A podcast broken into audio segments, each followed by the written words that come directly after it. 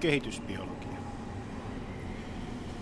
No niin, saatiin tänne meidän kehitysbiologian podcast-ohjelmaan akatemiatutkija Jukka Kekäläinen kertomaan näistä, tota, millaisia haasteita siihen hedelmöittymiseen liittyy sen jälkeen, kun me ollaan tota,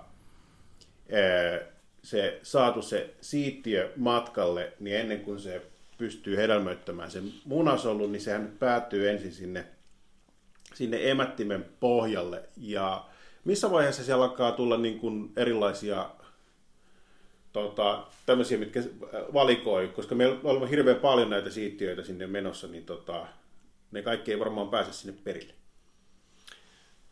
Joo, varmasti siinä emättimessä jo tapahtuu jonkinlaista valintaa. Me on tutkittu näitä itse näitä lisääntymiselimistön nesteitä, miten ne voisi tätä valintaa välittää, niin ensimmäinen meidän kokeessa ja aikaisemmissa kokeissa todettu tämmöinen isompi este on kohdun kaula ja siinä oleva kohdun kaulan lima. Et siihen jää suuri osa, suurin osa ylivoimaisesti siittiöistä jo. Ja tuota, mutta siitä, niitä on alussa kuitenkin keskimäärin niin paljon, että siitäkin vielä läpi moni menee, mutta se lisääntymiselimistö on pitkä ja sitä valintaa sitten tapahtuu siellä myöhemmässäkin vaiheessa monessa kohtaa. Joo, eli jos siitä niin kuin osa pääsee siitä kohdunkaulasta eteenpäin, niin onko se sitten, mikä siellä on sitten seuraava steppi, mikä estää siinä? Joo, kohdusta tiedetään, että sielläkin on, esim, vaikka se on aikaisemmin kuviteltu, että se olisi tämmöinen aivan steriili ympäristö, niin siellä on myös tämmöistä immuunipuolustusta havaittavissa, joka voi osallistua tähän siittiöiden torjuntaan tai valikointiin. Mm-hmm. Mutta sitten tuota semmoinen, ainakin varmuudella semmoinen seuraava isompi valintapaikka on tuo munanjohtimen suualue.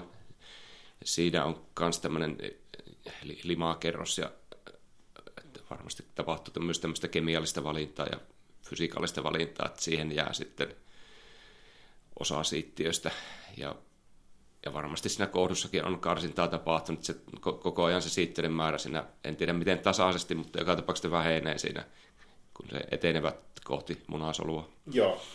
Miten siinä tota, sen munanjohtimen suualueen, niin tota, onko se valinta ihan vaan sellaista, että sit, niin kun, ne, jotka ei pysty liikkumaan sittiöt tai tällaiset otetaan pois vai, vai onko siinä sellaista, ää, niin kun, mikä voisi vaikuttaa siihen, että, että joidenkin parien hedelmöittymisessä voi tulla hankaluuksia? Joo, siinä on joitakin tutkimuksia ainakin osoitettu, että siinä olisi ainakin siinä vaiheessa munanjohtimen suulla olisi vaikutusta sillä, että minkälainen tämmöinen pintamolekyylirakenne sillä on. Genomi ehkä sillä siittiöllä, niin se valinta voisi kohdistua sitten johonkin tiettyyn tämmöisiin markkereihin siinä siittiöiden pinnalla. Se aikaisempi valinta on, ainakin uskotaan, että se on sillä kohdun kaulassa aika paljon perustu semmoiseen fysikaaliseen valintaan, että se on sen verran viskoosia se lima, että sitä läpi pääsee vaan tämmöiset hyvin uivat siittiöt.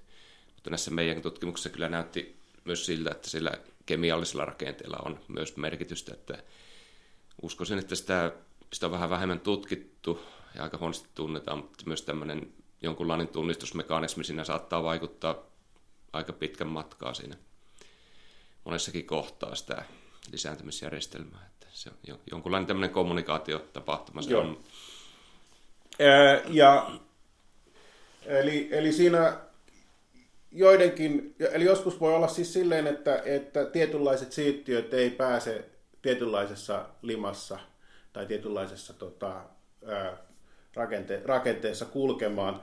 Ja sitten vielä, jos menee nopeasti siinä eteenpäin, niin miten se sitten, tota, kun se pääsee sinne munanjohtimeen, niin miten se löytää sen munasolun?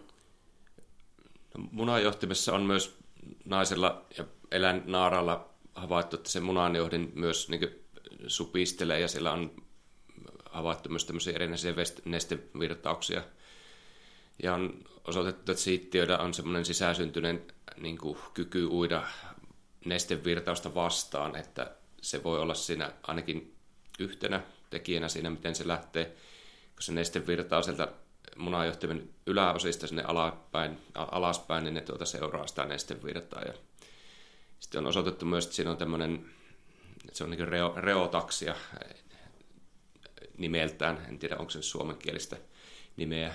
Sitten on tämmöinen termotaksia myös olemassa siinä, että, että se olisi tämmöinen lämpötilagradientti olisi, olisi, olisi myös siinä munajohtimessa. Se olisi, nämä ehkä vaikuttaisi siinä alkupäässä enemmän ja mahdollisesti sitten ne munajohtimen ehkä supistelutkin mutta sitten se loppupäässä sitten nämä kemotaksia, eli tämmöinen kemiallinen signalointi vaikuttaisi, kun sitten on päässyt vähän lähemmäs munasolua. Joo, ja eli kemotaksia, eli tämmöinen kemia, se munasolu erittää jotain ainetta, jonka tun, ää, siittiö tunnistaa ja pystyy uimaan sinne päin. Eli se ei ole pelkästään rajoitu tämmöisiin niin kuin vesieläimiin vaan, tai vedessä tapahtuvaan lisääntymiseen, vaan meilläkin on sen verran tota, ää, paljon siellä, paljon siellä tilaa, että niin kuin se sitten on jollain tavalla välttämätöntä niin kuin tunnistaa, missä päin se munasolu on siellä. Joo, tämä kemotaksia ilmiö ensimmäiseksi todettiin kyllä tässä ulkoisesti hedelmättömillä lajeilla. Ja niillähän se on helppo ymmärtää tosiaan, kun siittiöt ja kametit ylipäätään vapautuu ulkoiseen yle, yleensä veteen, niin voi kuvitella, että se on, niin on helpompi ymmärtää, että se tosiaan se löytä, munasolun löytäminen on, on vaikeaa. Mutta tosiaan siinä siittiöiden ja no munasolujenkin mittaskaalassa, niin tosiaan se, siellä on aika paljon mahdollisuuksia siittiöiden hukkua siellä lisääntymiselimistössä olla löytämättä munasolua, niin kyllä sitä on todisteita ihmisilläkin. Ja itse asiassa aika aikaisessa vaiheessa osoitettiin, että myös ihmisilläkin on sitä kemotaksia. Se, ehkä se perinteinen käsitys olisi, että on ollut, että se olisi tämmöinen siittiöiden välinen kilpajuoksu vaan kohti munasolua, mutta ei se, ei se kyllä ihan siltä nyt viime tiedon mukaan näytä. Joo, ja sitten siinä on vielä se viimeinen barrieri, eli tämä, eli tämä munasolua ympäröi tämä munasolun ketto. Eli tämmöinen solukko siinä, niin, niin tota, miten me tiedetään siinä, tapahtuuko siinä vielä jotain valintaa siittiöiden? Ainakin siis se, että varmaan siellä oli niitä pintaproteiineja, jotka tunnistaa, että on oikea laji, mutta miten sitten lajin sisällä Joo, sepä onkin semmoinen hyvin huonosti tunnettu asia, että on olemassa, että tiedetään ainut yksi ainut tämmöinen reseptorilikandipari, joka tiedetään, että ne sitoutuu toisiinsa munasolujen siittiöiden välillä ja välittää sitä onnistunutta hedelmöitystä. Kyllä niitä muitakin on tunnistettu, nyt ihan viime aikana siittiöistä on tunnistettu tämmöisiä tällä CRISP, CRISP-menetelmällä, että siellä on muitakin tämmöisiä, että kun ne blokataan, niin hedelmöittyminen ei tapahdu, mutta niille ei ole vielä tämmöistä vastinparia löytynyt munasolusta. Eli se on hirveän huonosti tunnettu, mutta jonkunlaista molekulaarista tunnistus, tunnistusta signalointia siinä tapahtuu ja se on siitä riippuvainen varmasti pitkälti, että miten se hedelmöitys onnistuu.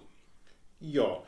Entä kun te olette tehneet aika paljon just tätä te, kokeita siinä, että teillä on, on munasoluja tai sitten näitä, tätä, tätä, ää, näitä ää, limanäytteitä ja sitten testattu näitä erilaisia siittiöitä, miten ne kulkee siinä, niin, niin tota, onko siellä tämmöisiä match-pareja vai onko meillä sellaisia yleisluovuttajia siittiöitä, jotka niin kuin pärjää joka paikassa? Eli onko vaan niin kuin, että jotkut pojat on niin kuin, joidenkin poikien siittiöt on, on tota, toimii jo, erittäin hyvin joka paikkaan ja sitten taas niin kuin, vai, vai onko siellä, tuleeko siellä tämmöistä, tämmöistä niin kuin valintaa, että, että joku sopii toiselle ja toinen toiselle?